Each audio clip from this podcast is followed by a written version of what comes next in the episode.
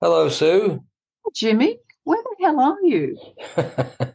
I'm uh, in a place called Venasque, um, Mhm. which is in the south of France, near Avignon. You remember all those years ago, we went to the Cannes Film Festival and we took a day off and went up into the mountains. Yep. Oh gosh, it was beautiful. I remember Yeah. that very well. Well, that's kind of where I am now.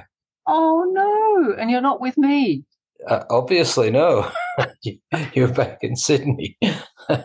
See, I'm doing a travel piece about hiking in this area. Oh wow. That's my And- excuse. And you're with your friend Kieran. Yes. And uh, Oh, we've just realized how mountainous the area is. oh no. 'cause I you- had enough trouble climbing the six flights of stairs to get to our rooms. Oh my god, that's probably good training because I don't think you did enough training when you were still here, did you? Really? Well, we'll find out tomorrow uh, when I do my first, when we do our first hike.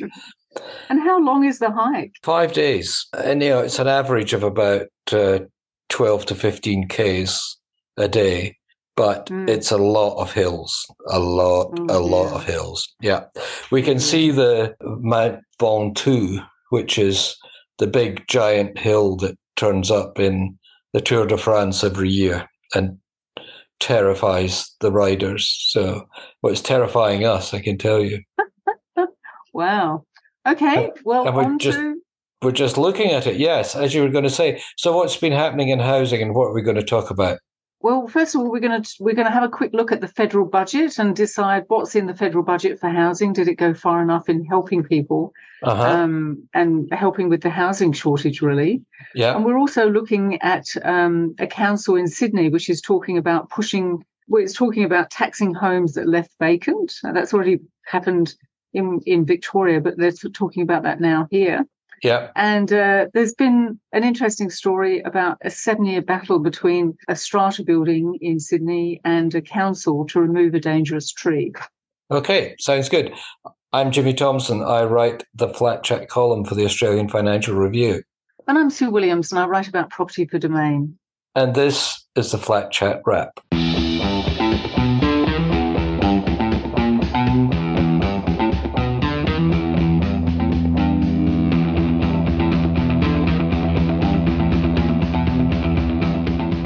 Okay, well, I kind of lost touch a little bit with what's been going on in Australia because I've just spent the past four days in Paris. So, uh, what's what's Well, for happened? you. what's happened in the budget that's changed the landscape for housing? Well, I guess everybody was looking to this budget to be a real cost of living budget and to really help with the housing shortage because I think the housing crisis is uppermost in many people's minds, really. And the budget did a few things. I mean, it had an increase, a huge increase in welfare, 9.5 billion increase in welfare. Um, and a lot of that was rental assistance. And there was also increases to the dole and single parent payments and some energy bill discounts.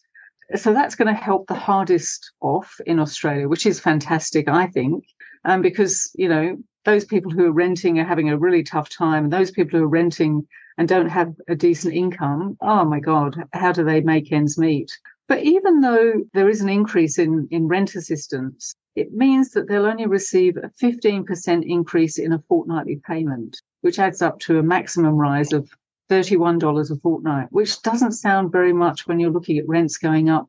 You know, we're hearing about rents going up by $100 a week, $300 a week, incredible rises. So, yeah, I mean, the, the government sort of said they're going to try and help, but is it enough really? Rents in 14.6% they've gone up in Perth over the last year and 11% in Melbourne, 10% in Sydney. It's pretty hard.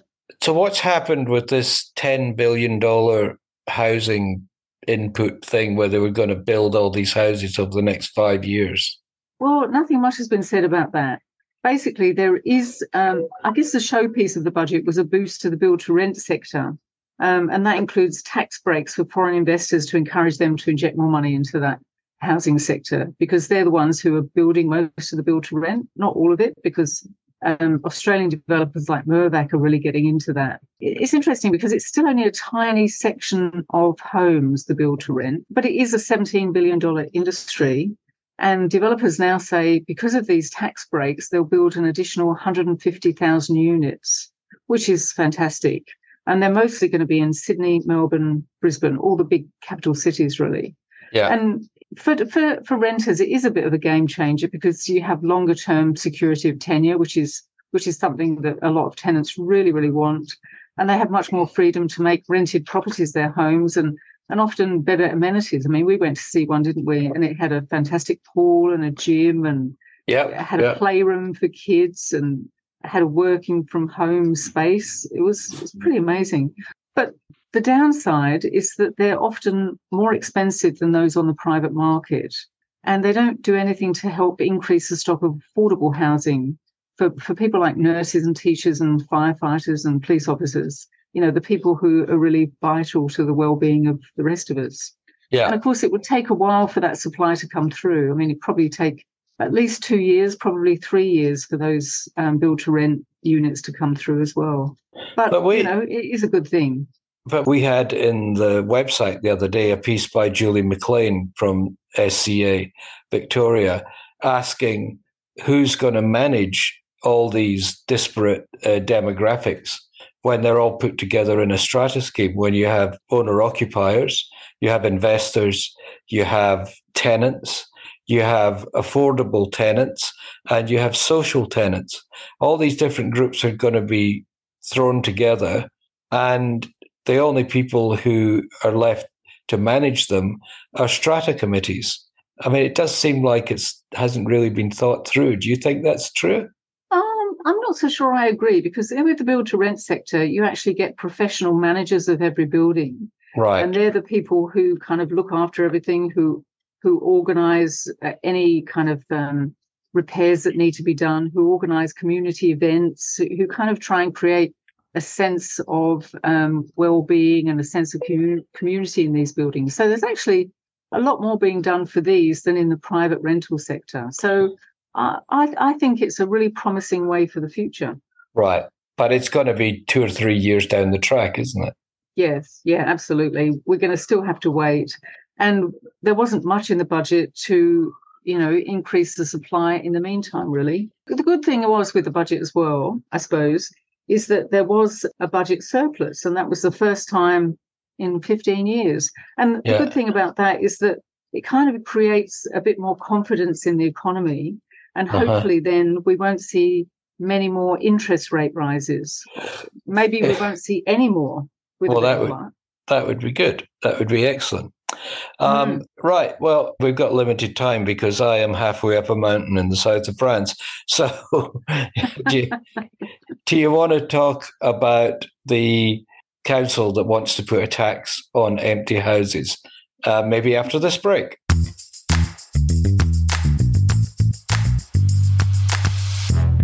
Okay, which is the council, Sue, in Sydney that say they want to put a tax on empty houses?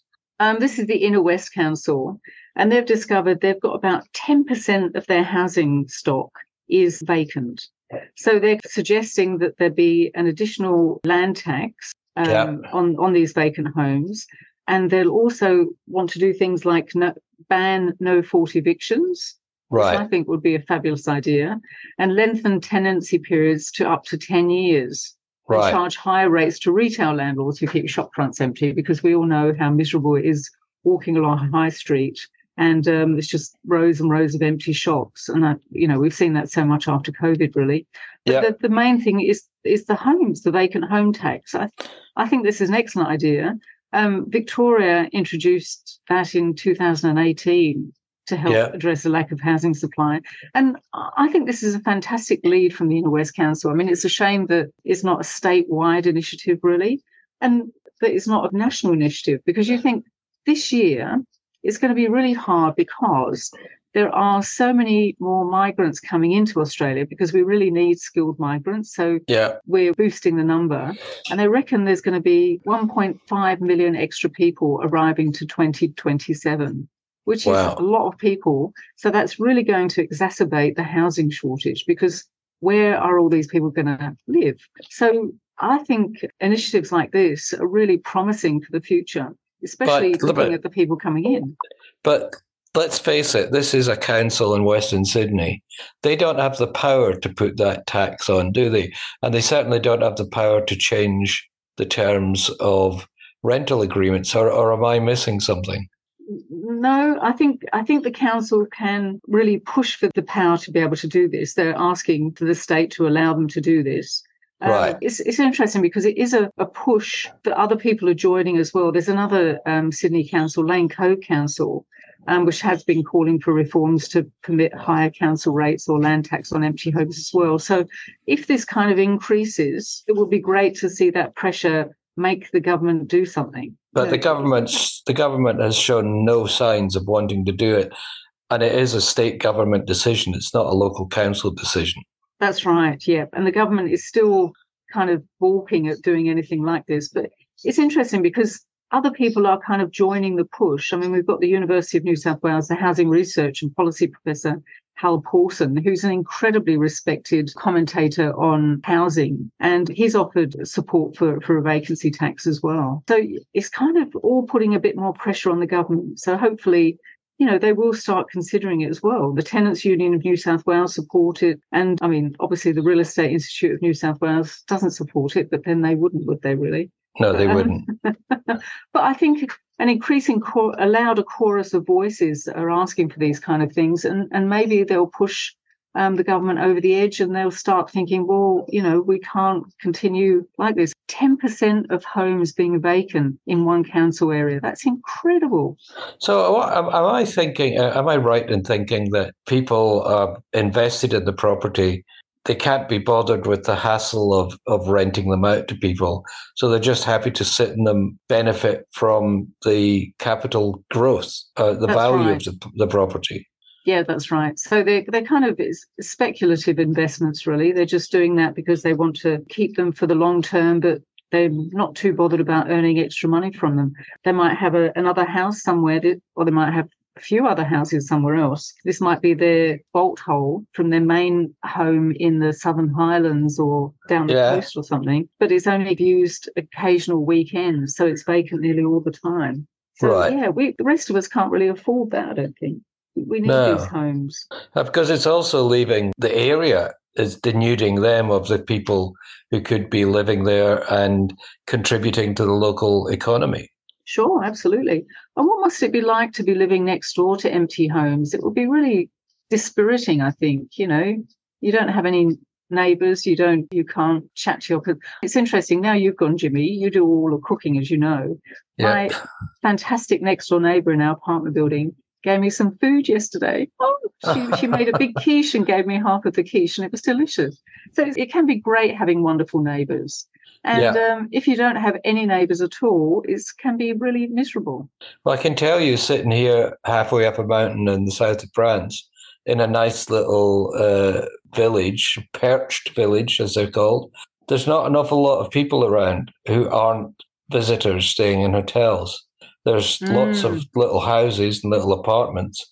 Not a lot of activity because people buy these properties, uh, holiday homes, second homes, and mm. they go away. You know, it's Sunday night and everybody's left. Mm. So it's a shame, you, isn't it? Yeah, it, I mean, it is. Yeah, because I mean, people can make probably make quite a good living on people like you coming there and and staying there if they rent them out on Airbnb and those similar kind of short stay platforms. Just, and it means there's uh, just not many locals left. I'd just like to point out that I am not in an Airbnb. Good, good. I'm staying in a hotel. sure. So, uh, very charming hotel. Um, but there would be many other homes there which aren't yeah. just let out, wouldn't there? Yeah. You can see them with sh- shutters over the windows and everything, and you think, yeah, these these places are will be empty until the Airbnb guests or the owners come back. Um, mm. And it's kind of mm. sad, but it's very mm. beautiful. I don't know what it would take. Uh, one council saying that this needs to be done. It does seem to me that this Labour government we've got in New South Wales, we had a lot of high hopes for them to get to grips with this stuff. They don't they seem to be doing anything. No, they seem to be incredibly cautious. Timid um, is the word I would use. Yeah, timid. Yeah, that is a good word. Yeah. Yeah. Well, let's hope that they they're forced into a corner and they kind of end up having to do something. You think they need to grow a pair? I think is the phrase, uh, the appropriate phrase. or put their big boy pants on, as David Chandler would say. Exactly, exactly. Slightly sexist, but uh, it, it's harmless. I think. Is there anywhere in the world where they have put a tax on empty houses that has made a difference? Um, yes, Hal Pawson talks about there's been in Vancouver in Canada, there was a 5% tax on empty homes, and that had raked in millions of dollars and returned more than 4,000 homes to the market. Right. So that's So a really good precedent, isn't it, really? That's a very Well, good example to, to outline. that's a win-win. It really is. Yeah.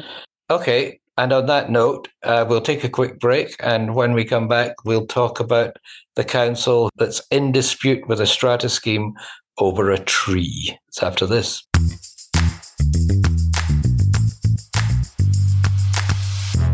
Okay, so where is the council that is locked in a death struggle with a strata scheme over a killer tree? I think that's overstating it just a little, Jimmy. um, it's in Darlinghurst, so it's the city of Sydney, and it's a Yeah. strata building, and it's um, a big blue gum tree, and it's in a kind of a, a flower bed, which is on the strata scheme's property, but it's always been maintained by the council, so they kind of always feel that the council has responsibility for it. Right, And this tree has been dropping a lot of branches on neighbours. Right, it's it's been damaging, sorry, not on the actual neighbours, but on neighbours' properties. right. So it's been damaging the footpath and creating cracks in the floor and the wall of the garage next door and the courtyard next door for the last seven years. And the roots have blocked a drain and so so, So it's a big floods when it old tree, isn't it? It's a it's a big uh, old tree, and it's one of these trees they call the widowmaker because it will Yes. just suddenly drop a big heavy branch, and if somebody happens to be underneath it, it's their tough luck. Mm, yep, that's absolutely right. And so I think most people around this tree would like to see it gone because it is so dangerous. But Yeah, the strata buildings say, well, you know, the council was always trimmed the tree and always looked after it and always kind of claimed responsibility. So they should be the ones who pay for its removal. And the Right. council is saying, no, it's on strata property. So therefore they should um, pay for the removal. And then it So- becomes really difficult because the council still has to give permission for removal and it puts quite onerous conditions on, on that removal as well.